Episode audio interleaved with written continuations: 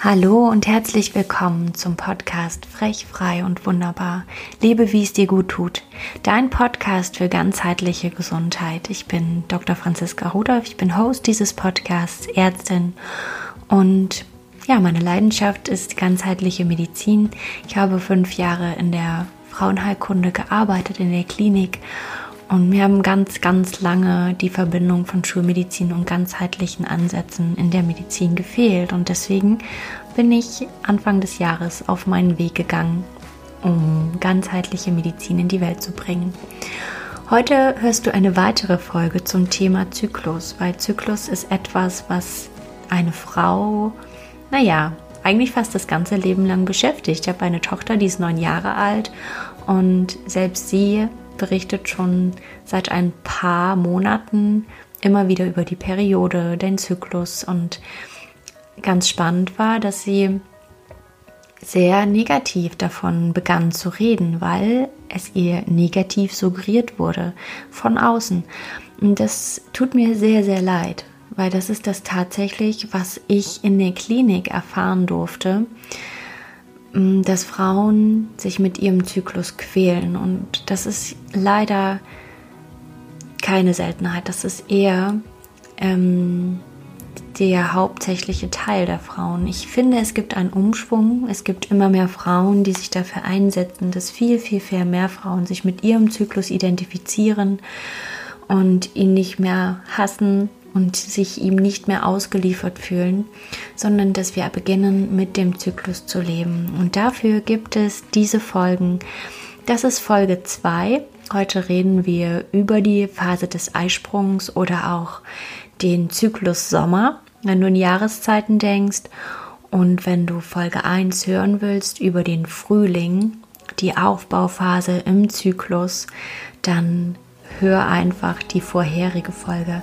Aber ich werde in jeder Folge nochmal allgemein zum Zyklus etwas berichten und dann nur spezieller auf die einzelne Phase eingehen, sodass du die Podcast-Folgen in der Reihenfolge hören kannst, in der du sie hören willst, wie es für dich gut ist.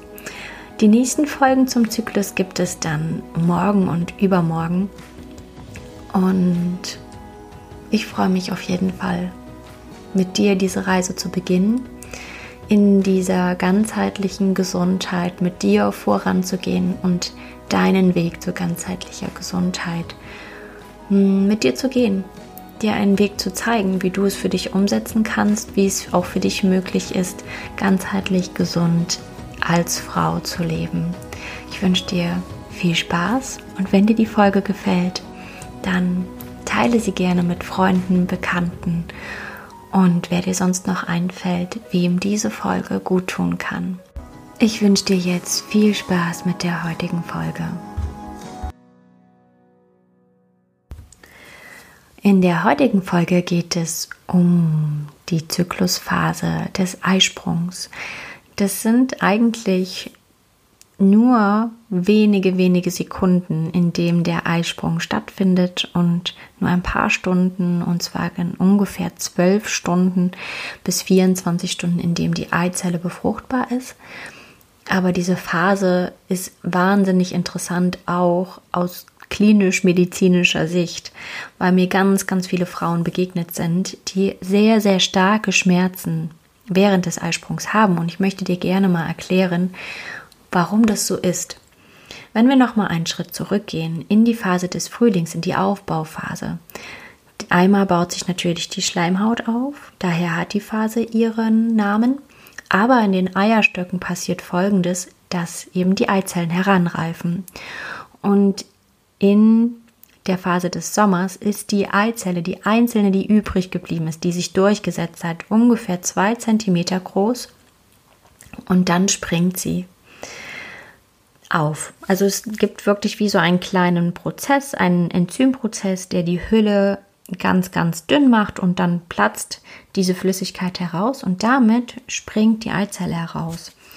Und wir gucken uns einfach mal alle Teile dieses Vorgangs an. Ich finde es super, super spannend, was unser Körper da eingerichtet hat. Mm, wir haben ja die Gebärmutter. In dieser Phase ist in der Gebärmutter die Schleimhaut hoch aufgebaut. Das heißt, es ist ein Bett für die Eizelle vorbereitet, die sich in wenigen Tagen einnisten kann, wenn sie befruchtet wird. Dann, wenn jetzt Spermien auf dem Weg sind, gehen sie durch die Eileiter. Ähm, und da denken die meisten, und es ist auch auf vielen Zeichnungen so, dass die Eileiter äh, fest an der Beckenwand festgemacht sind. Das ist aber nicht so. Wenn du dir die Gebärmutter vorstellst, dann ist dein Körper der Gebärmutterkörper, wo auch die Schleimhaut drin ist. Und wenn du deine Arme zur Seite ausstreckst und deine Hände mal so fallen lässt, so sind die Eileiter an dem Gebärmutterkörper dran und innen ist alles hohl, sodass alles wandern kann, die Eizelle wandern kann und auch die Spermien auf ihren Weg gehen können. Und der Eileiter mit den Fimbrientrichtern, also diesen kleinen Enden an den Eileitern dran, die sind beweglich und durch ähm, Zytokine, also durch ähm, Botenstoffe, wandert die Seite des Eileiters, auf dem die, Ei, ähm, auf dem die Eizelle im Eierstock gesprungen ist, zu der Stelle, an dem das Ei gesprungen ist. Sie sind also beweglich in gewissem Maße. Ne, die riechen quasi durch Rezeptoren, wo diese Eizelle aufzufangen ist, stülpen sich dann darüber und fangen das Ei auf. Woher kommt jetzt der Schmerz in dem Moment? Und zwar ist es tatsächlich die Flüssigkeit, die in den Bauch reinplumpst. Und es ist tatsächlich so, dass es einfach einen Schwall gibt von Flüssigkeit und in deinem Bauch von innen ist eine ganz, ganz sensible Haut aufgezogen. Diese Haut ist dafür tatsächlich da, dass sie früh Warnzeichen gibt in Form von Schmerzen, wenn Entzündungen im Bauchraum auftreten. Das ist also wirklich von unserem Körper, von der Natur so eingerichtet, dass du sehr, sehr früh wahrnimmst, wenn etwas in deinem Bauch nicht in Ordnung ist, wenn also ganz viel Flüssigkeit sich dort ansammelt, auch wenn mal eine Blutung sein sollte, dann macht das unheimliche Schmerzen. Und deswegen reagieren manche Frauen sogar mit einer Ohnmacht auf so starke Schmerzen während des Eisprungs. Und ich persönlich habe das auch sehr, sehr intensiv gehabt, dass ich nach dem Eisprung drei Tage sehr, sehr intensive Schmerzen hatte. Es hat sich manchmal so angefühlt wie eine Blasenentzündung. Ähm, und ich konnte es tatsächlich sehr gut nachvollziehen, weil der Schmerz immer auf einer Seite begann. Am zweiten Tag ist er dann in die Mitte gewandert. Dann war er einfach stabil, gleich, unangenehm. Es hat sich wirklich angefühlt wie eine Entzündung im Bauchraum und dann ist er am dritten Tag wieder besser geworden. Aber das ist nicht ungewöhnlich, dass das ganze, diese ganze Empfindlichkeit auch mal fünf Tage anhält. Ähm, was es nicht machen sollte, ist kontinuierlich schlechter werden. Aber es kann wirklich mit jedem Eisprung eine solch unangenehme Phase einhergehen. Und wie gesagt, ich habe schon viel, viel, viel erlebt. Ich habe Frauen erlebt, die in die Klinik kamen, weil sie ohnmächtig geworden sind aufgrund eines Schmerzes. Ich habe ähm, Frauen erlebt, die sich ganz schlimm übergeben haben, weil das so schmerzhaft ist oder für sie so schmerzhaft war oder so einen Reiz ausgelöst hat.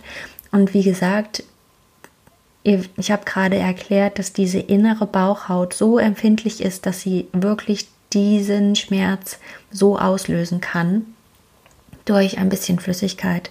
Dann wissen wir auch nicht, wie groß die Eizelle bzw. der Follikel wirklich war, der gesprungen ist. Der kann natürlich auch größer sein als 2 cm, 3, 4, 5 cm.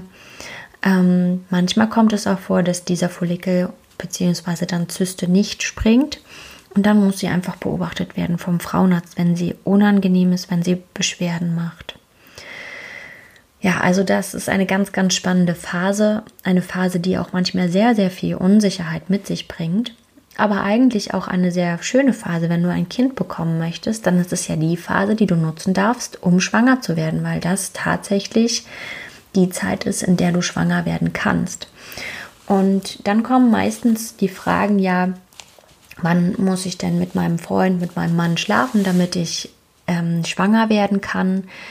Ich habe äh, mal gelesen, dass Spermien in der Regel so fünf bis sechs Tage leben und eine Eizelle ist halt ähm, 12 bis 24 Stunden befruchtbar. Das heißt also, wenn du fünf bis sechs Tage vor dem Eisprung Sex hattest, dann kann es dazu führen, dass du schwanger wirst, gewollt oder ungewollt. Es kann aber auch sein, dass du neun Tage vorher, weil keiner sagen kann, ob nicht vielleicht doch mal ein Spermium zehn Tage überlebt, das ist so ein Durchschnittswert, den da, der da angegeben wird, dass du auch da schwanger werden kannst. Also wenn du das nicht unbedingt drauf anlegst, schwanger zu werden, dann solltest du dich einmal mit deinem Körper und diesen Zahlen beschäftigen. Das macht äh, die natürliche Familienplanung sehr gut, wenn du nicht die Pille nehmen willst, ähm, beziehungsweise andere chemische ähm, Verhütungsmittel nutzen willst oder mehr Sicherheit haben willst bei den mechanischen Verhütungsmethoden, um deinen Körper einfach genauer lesen zu können, um da gut mit umgehen zu können, dann empfehle ich die natürliche Familienplanung, sich da einfach mal einzulesen. Es gibt tatsächlich mittlerweile auch viele tolle Online-Kurse, die das machen für Frauen, die natürlich verhüten wollen. Und es ist absolut möglich. Und sie mit, wenn man das gut anwendet, wenn man das Wissen hat, wenn man gut auf sich achtet, dann ist es tatsächlich genauso sicher wie die Pille. Das ist nachgewiesen in Studien. Mm, genau. Jetzt sind wir dabei gewesen, was im Körper so passiert während des Eisprungs. Wie fühlst du dich? Da es deine fruchtbare Phase ist, ist es die Phase, in der du vor Energie strotzt, in der du deinen Körper gerne zeigst, in der du gerne auf Menschen um zugehst, in dem du weiterhin sehr, sehr energiereich bist, sehr energievoll, sehr offen und in deinen Projektphasen natürlich viel, viel, viel umsetzen kannst und wahrscheinlich Arbeit für fünf Tage in einem bearbeiten, abarbeiten kannst. Das ist eine ganz spannende Phase, dauert ein paar Tage an und dann geht sie über in den Herbst, den wir morgen anschauen. Ja, welche Hormone spielen denn da eine Rolle? Das ist auch, also ich habe euch gestern erzählt, dass Östrogen und Progesteron, Östrogen ist das ähm, Weiblichkeitshormon, das ist das, was dafür sorgt, dass die Schleimhaut aufgebaut wird, dass die Eizelle reift das Progesteron sorgt dann in der zweiten Phase dafür, dass die Schleimhaut mm, mit Nährstoffen versorgt wird. Ähm, zunehmend, mm, wie kann man es sagen, also einfach ein noch besseres Zuhause wird, weil eben ganz, ganz viele Mineralien, Nährstoffe dann für die Eizelle vorbereitet werden in der Schleimhaut. Beide Hormone steigen in der ersten Phase. Dann gibt es einen wie ein Ausschlag nach oben vom Östrogen, der dann wiederum einen Peak eines anderen Hormons, des Follikelhormons, ähm, auslöst und dann schießt das in die Höhe und in dem Moment springt die Eizelle durch diesen Hormonausschlag. Das setzt eben diese ganzen Enzymprozesse frei, die dann dafür sorgen, dass diese Hülle um das Ei drumherum aufplatzt und dass das Ei raus kann. Genau. Das ist eben etwas, was wir dann auch merken. Ne? Also die weiblichen Hormone, wenn die ansteigen, dann fühlen wir uns auch weiblicher, dann sind wir wirklich bei uns, es fällt uns alles leicht, wir sind super kreativ und das ist eben die Phase, die du für neue Projekte, die entstehen sollen, neue Ideen super nutzen kannst, mit Menschen kommunizieren. Das ist etwas, was du bewusst für dich nutzen kannst und solltest und ja, genau die Sachen, die dir vielleicht nicht so leicht fallen, auch in dieser Phase umsetzen kannst.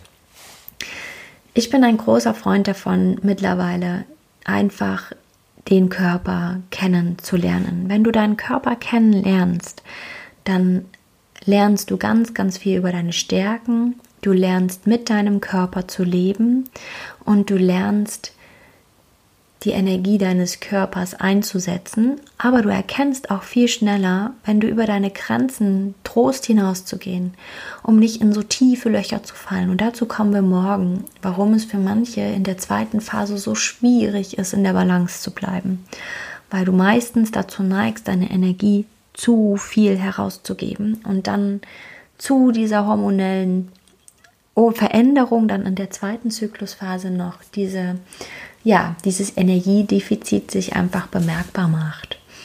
Und was es dann für Symptome geben kann, das erzähle ich dir dann morgen. Ich hoffe, die Folge hat dir gefallen. Wenn sie dir geholfen hat, wenn du Fragen hast, dann melde dich gerne bei mir. Alle Adressen, die E-Mail-Adresse, wie du mich erreichen kannst, findest du in den Show Notes.